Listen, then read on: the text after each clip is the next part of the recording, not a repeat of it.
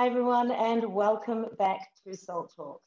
My name is Rachel Pether, and I'm a senior advisor to Skybridge Capital based in Abu Dhabi, as well as being the MC for SALT, which is a thought leadership forum and networking platform that encompasses business, technology, and politics. Now, SALT Talks, as many of you know, is a series of digital interviews with some of the world's foremost investors, creators, and thinkers. And just as we do at our global SALT events, we try to empower really big, important ideas and provide our audience a window into the minds of subject matter experts. Today's focus will not be on the US election, and as our producer Joe said, you can think of this as a bit of a palate cleanser from the news the last few days. But we will be focusing on pension funds, sustainable investing, and partnerships.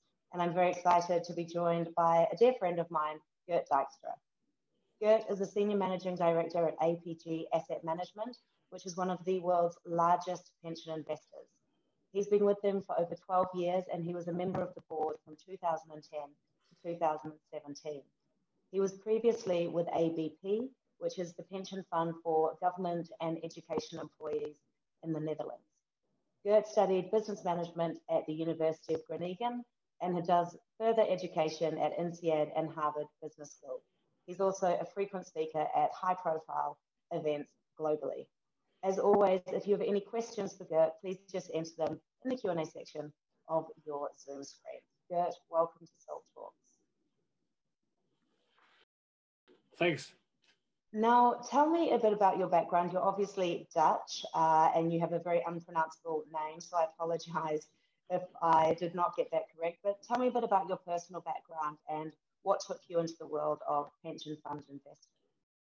Yes, okay. Well, Rachel, thank you, uh, thank you very much uh, for this introduction, and, and uh, the pronunciation of my name was brilliant. Thank you for that.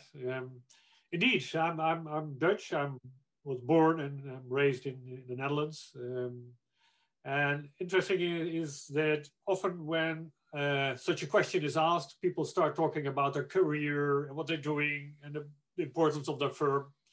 But thank you for the opportunity, first of all, to, for yourself and Salt and Skybridge having me.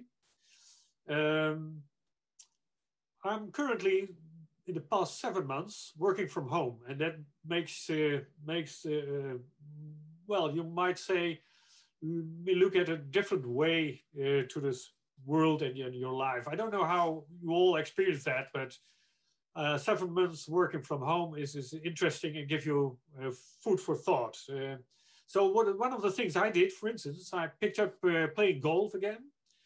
Instead of uh, commuting for one and a half hours from where I live towards uh, my Amsterdam office, I had ample time to, to try to improve my, my golf. So that's one interesting thing I've learned. you can shift your your, your time to interesting things. Next to that, I must admit it's, it's uh, challenging to get used to have just one door between your professional work and your family office.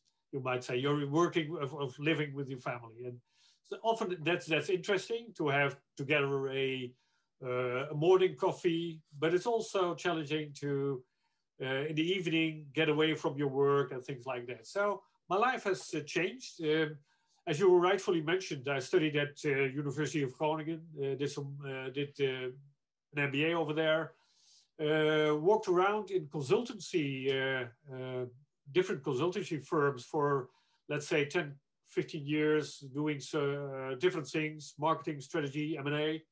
And I ended up uh, uh, one and a half decade ago, a bit more than that, in the in the investment uh, environment, the institutional invest, investment environment for uh, large Dutch pension funds, which gave me the opportunity uh, to, to uh, fill in different roles, have different uh, challenges, and uh, but also to, to travel around a lot, also driven by having offices in New York, in Hong Kong, and since not long ago in Beijing as well.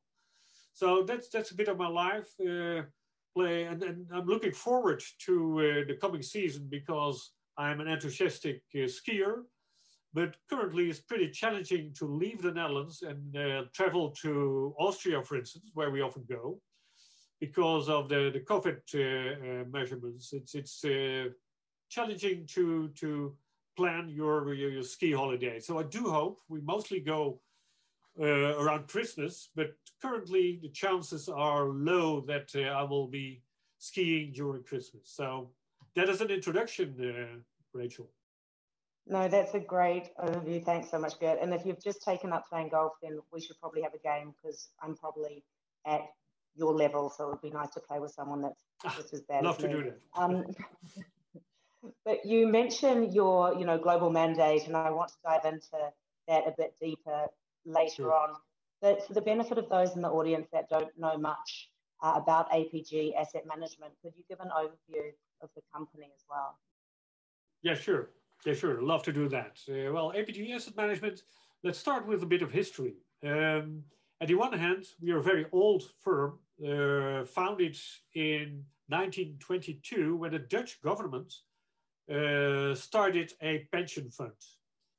So, in many years, in my view, there happened nothing until 1996 uh, when the pension fund was privatized. And then you suddenly see that uh, there is a broad mandate. Uh, you see a lot of new uh, asset classes being introduced, going global. And when I started uh, around somewhere 18 years ago, we already uh, were into New York, uh, North America fixed income, real estate, going into private equity, hedge funds, commodities. So that was that was a really interesting period of time. In 19 uh, sorry in 2009, uh, the Dutch uh, government introduced a new law, and the Dutch pension funds has to be split into the, the pure pension fund and the executing asset manager. And that moment in time, APG was founded. And currently, APG Asset Management is the asset manager for four Dutch pension funds, of which the uh, Civil Servant Educational Pension Fund, ABP, is by far the largest. The second largest one is uh, the pension fund for the building construction uh, industry. And I mentioned those two because they are also, next to that, they are our biggest clients, they're also our shareholders. So I live in a very interesting environment where my clients are also my shareholders. I maybe touch upon that later. Currently, at least at the start of 2020, we had around 540 billion euros asset under management. In US dollars, that's around 635 billion, I think. So I mentioned that because that uh, ranks us in the top 10 of pension funds globally. Um, and I think we are uh, characterized as a global leading um, long-term and responsible investor. And the responsible part, I like to elaborate uh, certainly uh, later on. An important characteristic is that we have a, a, a, large staff, 900 people working for us. So we have a 75% of the assets we manage, we manage internally. For the other 25%, percent obviously we select and monitor external managers. Um, we are an active uh, asset manager in the sense that we don't believe in standard commercial benchmarks, but we do believe in being smarter than the market in the long term. Um, again, I already mentioned 900 people working from the Netherlands, from New York, Hong Kong, Beijing. Uh, and we embrace uh, typically the responsible and sustainable investment beliefs uh, of our clients and ourselves. So that is, I think, in a nutshell, uh, what APG Asset Management is. No, that's a great summary. Thanks, Gert. And you know, when we look at the sovereign wealth fund and pension fund world, by far two of the largest themes or trends that we're seeing are the move to sustainable investing or the increase of sustainable investments, but also the rise of co-investments and club deals between other asset owners. Is this something that you're seeing in Holland and with APG specifically? Um, we don't only see it, but we, we initiate it, uh, I, I, tend to say. Um, and then it's, it's not a new uh, tendency. It, you rightfully mentioned that as an important uh, tendency in the world of institution, large institutional investors. Um, and I remember that I think already in 2018 or even earlier, uh, Texas uh, teachers um, uh, had in their strategy, so the Texas, Texas Teacher Pension Fund have had in their strategy already partnering, asset owner partnering in, included. And there's a beautiful Harvard business case on that if you if you uh, you like to to read more about that. But having said that, it's typically a tendency we already have had in especially investing in real assets for quite some time, but it also picks up on our in other areas. And uh, also from an academic point of view, it's interesting to read some of the work of uh, Ashby Monk from the Stanford University, who has published quite a lot of uh, very interesting and relevant uh, research on networks in the financial sector. Having said that, for us, we focus on, let's say, five pillars which uh, are uh, part of our asset owner partnering uh, initiative. And if you look at uh, our strategy, this asset owner partnering is, is typically, uh, well, needed for, for as part of our strategy. The first pillar of that is, is boosting returns. Uh, typically, if you look at the future uh, compared to, to what we could, could uh, return in the past decade, it is far more challenging to find the same, same level of return. So um, to find access to attractive yet difficult to impl implement long-term uh, investments uh, it's partnering is is uh, uh, well a very good option, and I think it's a, a, interesting example of that is that we collaborate, and it's public information. Uh, we collaborate intensely in the past year with uh, South Korean fund, NPS. We already did two deals together, one toll road in Portugal, student housing, real estate in, in Australia. And those are typical examples of two large uh, asset owners collaborating. Um, and this is an example where we you talk about two pension funds investors, but you see that we collaborate with sovereign wealth funds. a good example is that we already for a long time uh, together with uh, GIC from Singapore uh, invest together. That's public information as well. Uh, but what's new is in the past, let's say two to, to three years, we talk also with family offices, something I wouldn't have done a decade ago. So everywhere where you see long-term and responsible investors and investment ambitions, large institutional investors find each other. So the first reason to do that is obviously uh, uh, boosting returns. The second important reason to uh, partner with other asset owners is uh, lowering costs. So try to find cost effectiveness in direct investment in, uh, for instance, in real asset, but also cost efficient uh, deal sourcing or processing, uh, and even uh, negotiating fees you might see as part of the, the agenda of the cost reduction part of asset owner partnering. Then the, a third important driver for this tendency of asset owner partnering is to have more impact, more responsible investment impact. So more uh, control over investments, more uh, uh, increasingly applying all aspects of responsible investing. And let me give you two examples. Uh, we were one of the founding members of a benchmark called GRESB, G-E-G-R-E-S-B, that stands for Global real estate sustainable benchmark. And that is currently a benchmark used by around 180 uh, asset managers and investors to uh, monitor and report on their real estate investments. And it's typically geared towards uh, reducing energy uh, usage, reducing water usage, uh, things like that. Uh, and we, um, as a next step, we uh, also try to develop a, a lookalike benchmark for infrastructure, which is, which is a bit more challenging. And another example I like to mention to you is uh, a very recent initiative, which we uh, took together with another Dutch pension fund investor called PGGM, but also with an Australian pension fund, Australian Super. and the Canadians, British Columbia, which is an initiative for a, a what we call AOP SDI, a platform where we can report, uh, well, let's say, source data and report on listed companies with regard to their sustainable development uh, goals and uh, uh, uh results, uh, if, for instance, in, in carbon reduction. That's a new example. So that is typically something we need the partnering with large global investors to standard set standards in that area. Uh, a, fourth uh, reason, you might say, driver for cooperation with other large uh, long-term investors is obviously to share ideas on innovation.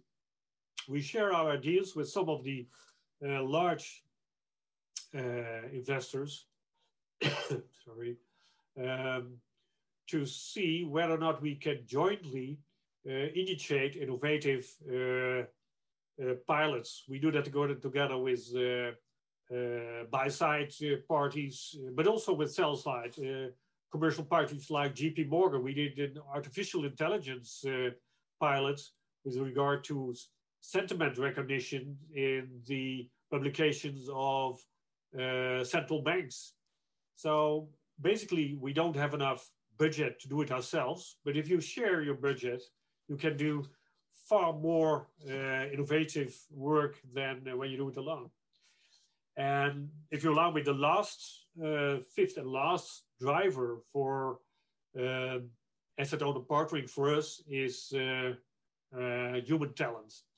What we try to do is to give, to offer let's say our professionals, which somewhere between mid 30s and mid 40s to uh, pick up some experience abroad with one of our uh, peers. And there is, uh, there is typically uh, the, the period in, in, most careers where you're not yet at the highest management level.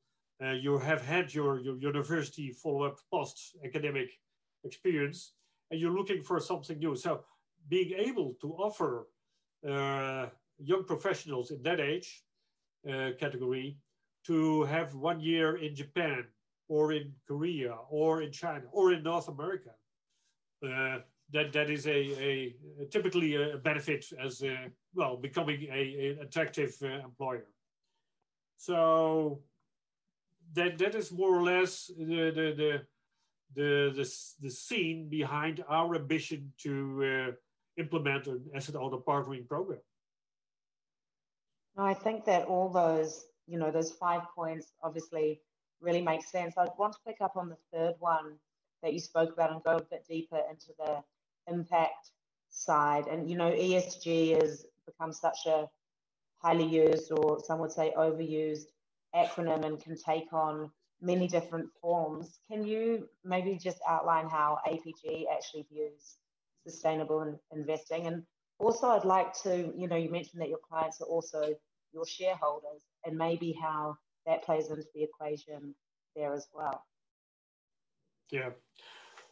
Well, well, to pick up the, the last part, uh, yes, we are obviously very close with our clients because they are client and shareholder.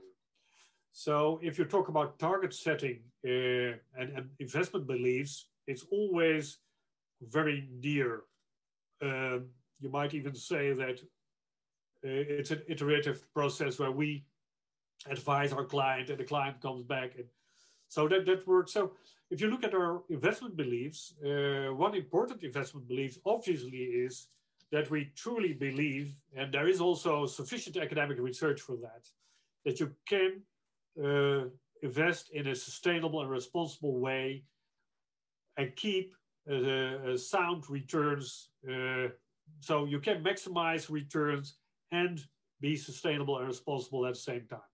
That's a strong belief. Uh, and again, we have, there, there is academic, in the meantime, we have academic research sufficiently to underpin that belief. So if you try to translate that belief into uh, uh, policy and practice, you might say we have, uh, and it differs a bit, to be honest, on the E, environment, the S, the social, and the governance part. But we have, let's say, let's say five parts uh, of our policy which, uh, well, give give content to that belief. And first of all, we we have a corporate governance policy. I like to elaborate on a little. We talk about exclusion, about inclusion, and that's the most interesting part I like to share with you more elaborate. Sustainable development investments and uh, carbon footprint uh, or climate as a theme. Um, what's important for us is that we typically start with the targets of our client. Um, our client has very clear, uh, given us uh, very clear targets. They already did that for the period in time 2016, 2020. Uh, so basically, your question is, is on a is very well timed because we start with a new set of targets for 2025. And uh, the targets for 2025 is uh, in the listed equity environment, a 40% carbon footprint reduction in the listed equities. And that the benchmark is, by the way, 2015. So that is that's the baseline, but still challenging. Number two, uh, another example uh, of uh, targets, of echt, or really a quantitative target, is that we have to invest 15 billion euros in clean, affordable energy, which, by the way, is directly rela related to one of the uh, sustainable development goals from the Paris agreements uh, for the specialists that uh, sustainable development goal number seven, clean and affordable energy. We have to reach that target by 2025. Uh, then an interesting uh, uh, one might be um, the phase out from coal and tar sands from our portfolio, also by 2025 or earlier. And then we have to uh, find the portfolio fully aligned with the Paris Agreement by 2030 and more challenging. And I'm not sure whether or not I will be still in APG Asset Management, a net zero emission portfolio by 2050. So those, those uh, five very clear quantitative targets drive our policy and investment decision making. And obviously, we, we can't do that without clients having this, those uh, type of ambitions. Um, having said that, um, it's obviously very challenging to, to implement that.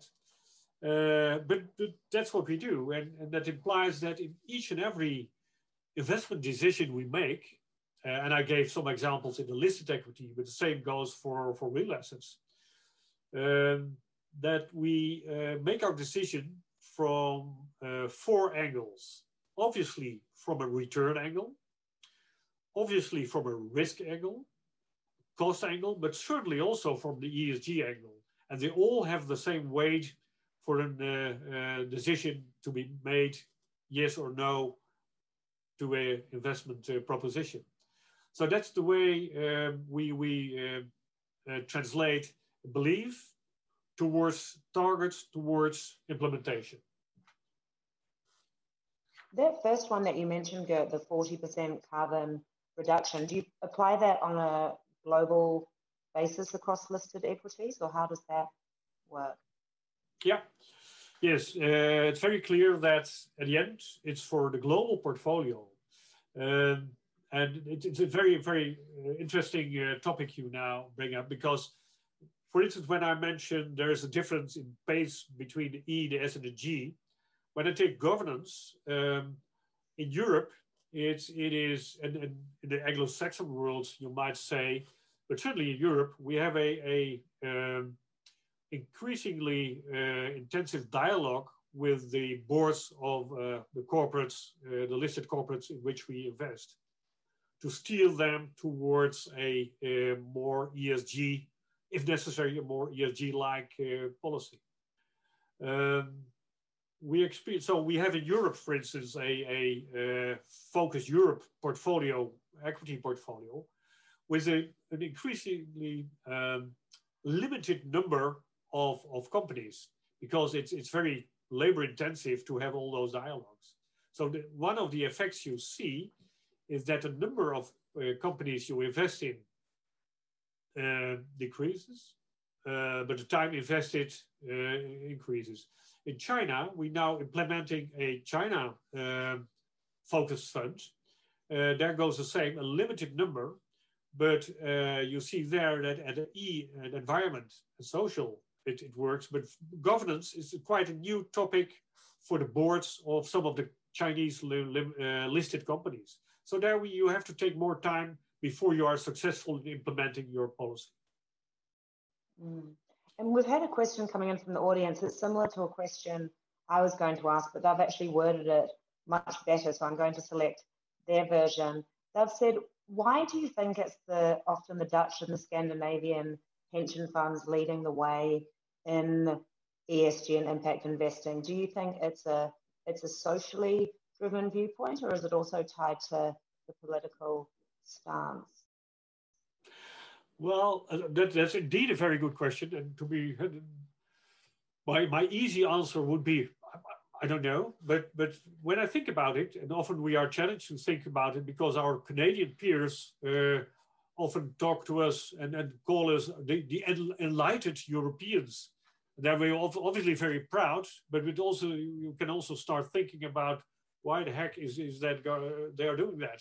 When you talk about the Scandinavian, when it, one of my dear peers is a Norwegian oil fund, so uh, NBIM, uh, Norges Bank Investment Management, and that is typically a, a, a fund where there is a, a strong political connection uh, historically. And I can imagine that you see there more political influence than in some of the other uh, pension funds. For the Netherlands, um, I must say that there is not that there is not a strong or any, if you like, political connection. So then you can come to uh, a discussion about uh, the Anglo-Saxon world and the Rhineland model. So the Anglo-Saxon model and the Rhineland model. And when I was at the university in a town of which the name you pronounce brilliantly, um, uh, I was educated with a strong shareholder focus. When I look in my, my uh, library, I find my all, all books on, on, on shareholder value, shareholder value, shareholder value. Still, the Netherlands is, is, is at the brink of the Rhineland, the Rhineland model. So I think we picked up earlier from an academic, maybe for the societal, and maybe even from a political angle, some flavor of the movement early from stakeholder from shareholder towards stakeholder movement and modeling and thinking. And if i look at the uh, board members of my largest clients so being the dutch pension funds they want to be part of the dutch society. They want to um, want us to focus on our role in society so yes, that's that's a maybe a bit a long answer, but but I do think that here in Europe there might be a uh, a bit earlier influence of societal or if you like stakeholder thinking than it might be in other parts of uh, of, of the globe. And um, what's interesting for me is uh, that we had we also here we have had a, a fierce discussion in many some years ago uh, with regard to the tension between return focus and uh, which is part of your fiduciary duty uh, or which, which is rooted in, in the, the prudent person rule and whether or not you could broaden your scope towards ESG, so sustainable and responsible investing. And at the moment that there is sufficient academic research and prove that you can do both. So be a responsible and sustainable investor without losing return, then that's that's the solution. That's the way forward. And we we we really had some enlightened uh, CEOs and leaders here in Western Europe who brought us on that that road.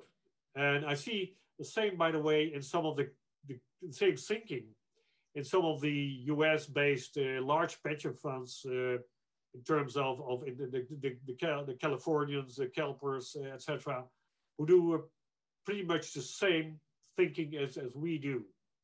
So it's not anymore um, the, the enlightened Europeans, I must say. So I, I'm not sure whether or not I answered the question uh, right, but, but that's, that's some of my thoughts about it. No, I think that's very explanatory. And, you know, if you do look at the academic research, which shows that sustainable investing actually leads to greater returns, you're, you're doing a fiduciary disservice by not investing sustainably, aren't you? You can almost flip that around.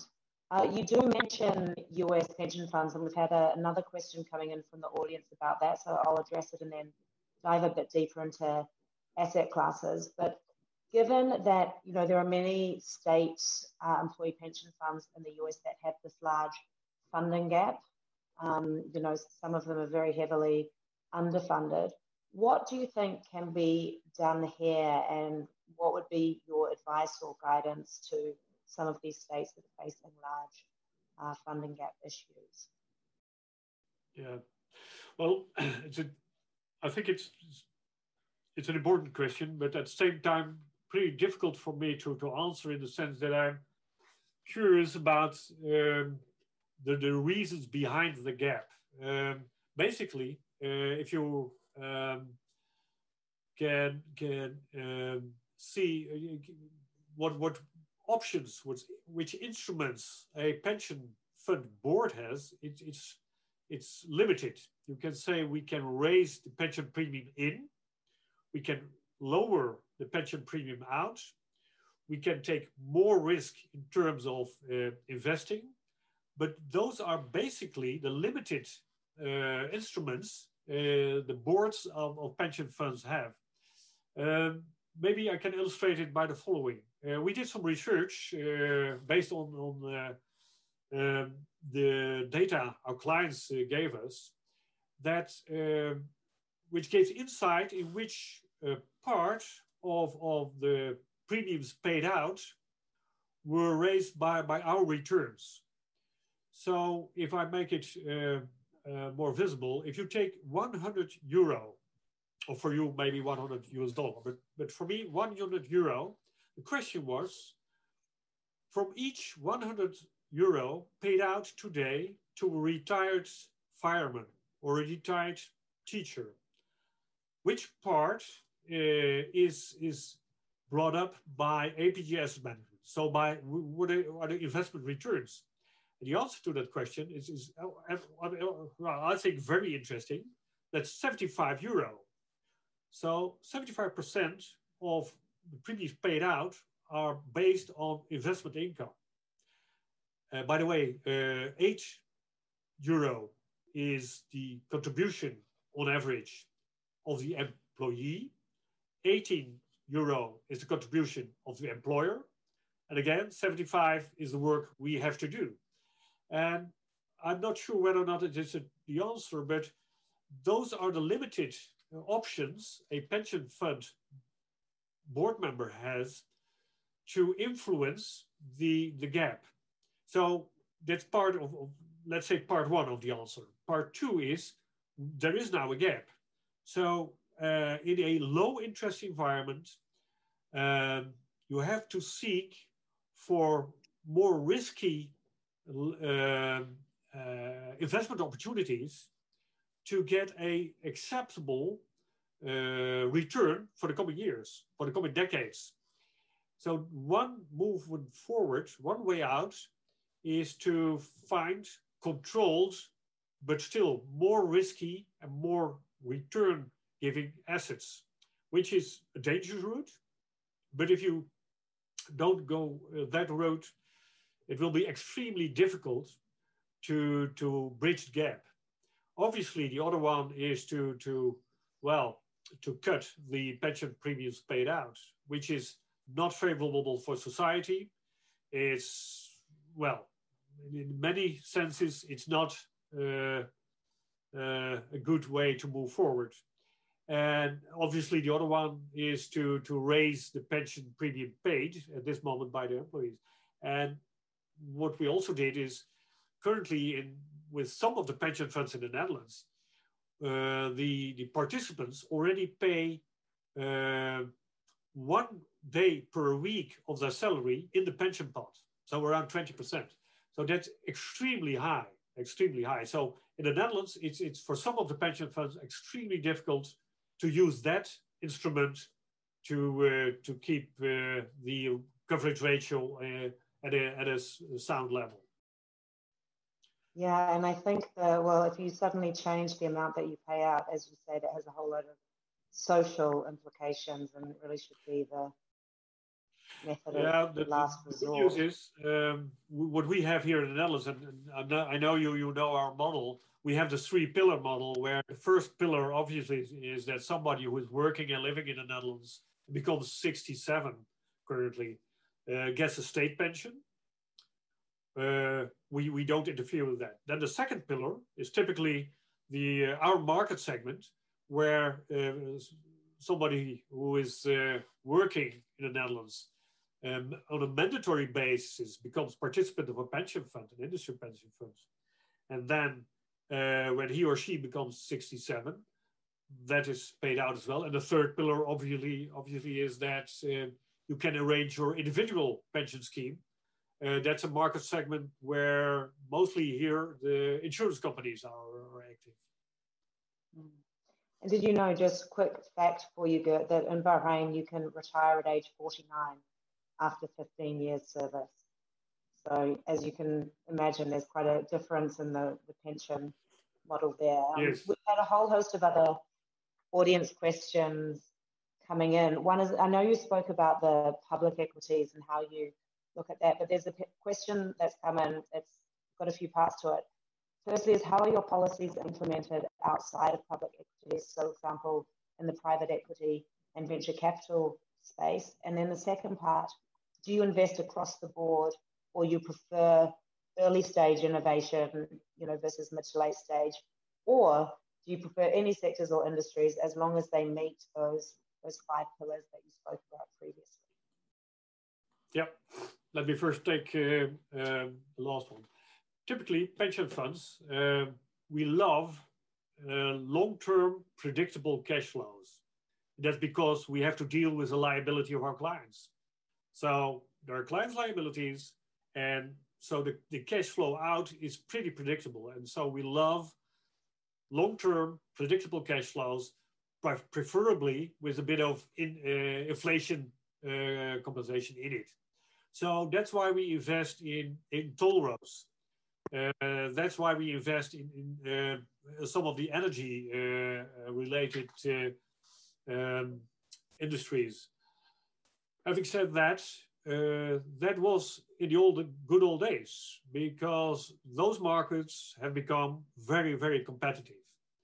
So to be positioned ideally for those long-term uh, cash flows so for the what we call the brownfields we've moved towards greenfield and we have already some mandates from our clients where we can fully uh, invest uh, in in venture capital early uh, stage um, but still, in terms of, of size, uh, it's not, uh, not that large. So yes, we are moving towards earlier stage in terms of investing.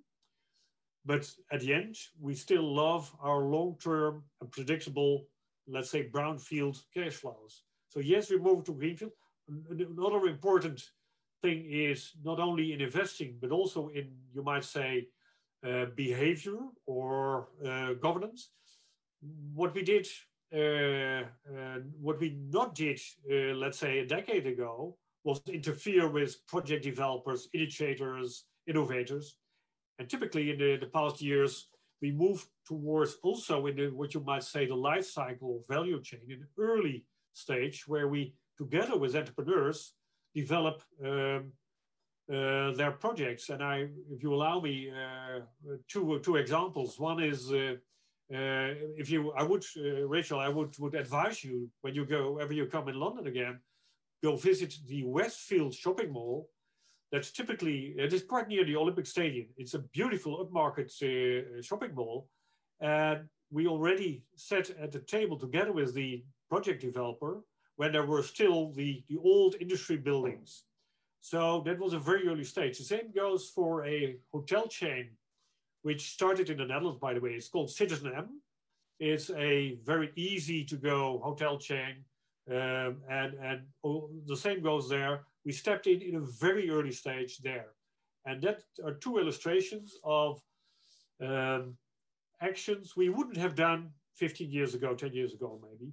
But we are now trying to position us as a uh, uh, well investor for the long term, but to be uh, to make that long term interesting, we step in early. So that that's part one of the answer. The other question was about yes, you can um, implement your sustainable, responsible investing policy in listed equities, but how do you deal with, uh, for instance, private equity uh, or venture capital? We have a pretty large uh, private equity portfolio, around 20 billion euros, and uh, most of them, uh, or maybe all of them, are funds, are co-investments, secondaries. So we always have to deal with private equity, with, with GPs, with general partners, and we have to convince them that we, we really love them, but they need to implement our ideas on sustainable and responsible investing. And that's, that's challenging. Uh, so the, the question is, is absolutely spot on because that's a challenging part, especially in an era where there is so much money available for real assets, for private equity, for venture capital. So at the one hand, you want to be uh, an LP in the top quartile GP uh, league. And on the other hand, you want to negotiate uh, that the private equity firms start implementing or at least living up to your sustainable and responsible investing uh, uh, principles.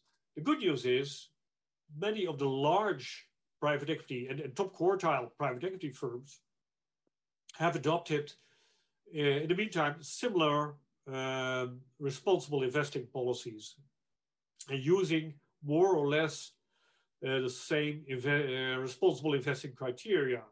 Um, but I think the, uh, the truth is, it was uh, and still is challenging to get the right level of transparency, the right level of, of um, uh, attendance, uh, attention for, for those aspects. So um, the honest answer is yes, some of the asset classes are easier than the others, and private equity is not always easy to, to get your uh, uh, ambitions in terms of sustainability and responsible investing implemented. But it, it, it, you need to, uh, to have a permanent dialogue with those uh, private equity firms. And, and one step further, I know that, that in some uh, cases, private equity firms said, no, thank you, we don't want your money because it's too challenging, etc. So yes, that, that's, that's a, really a challenge. Good question. Yeah, and I guess with with your size, you know, 635 billion, having to deploy so much capital, you're already shrinking your investable universe a little bit there as well. It's a lot of money to put yep. to work. Sure. We've we've only got time. We are actually over time, but I'm going to ask okay. one more question from Sebastian uh, Javadi. And thank you, Sebastian, because he's a great Salt Talk supporter. But he said, how do you balance the need to invest in companies that are responsible on the carbon side versus companies that aren't carbon responsible, but they're critical to the functioning of our economy? And the example that he gives is, you know, flying in planes, for instance, is not a carbon friendly activity, but critical for the functioning of our global economy, or maybe not so much in the last few months from a passenger perspective. Yep. But how do you sort of balance out that tension between you know, necessity um, for the economy? Yeah, but Sebastian, great question. And, and typically, uh, uh, a great illustration of one of the dilemmas you encounter when you have an ambitious, uh, responsible, sustainable investing uh, investment policy and try to implement it. You typically, um, well, typically well get get get get i see my colleagues wrestling with those type of, of dilemmas and the way out obviously is to to start and maintain dialogue with the boards of those companies and try in time to move them towards uh, uh, a, a situation where where they fit into your to your policy.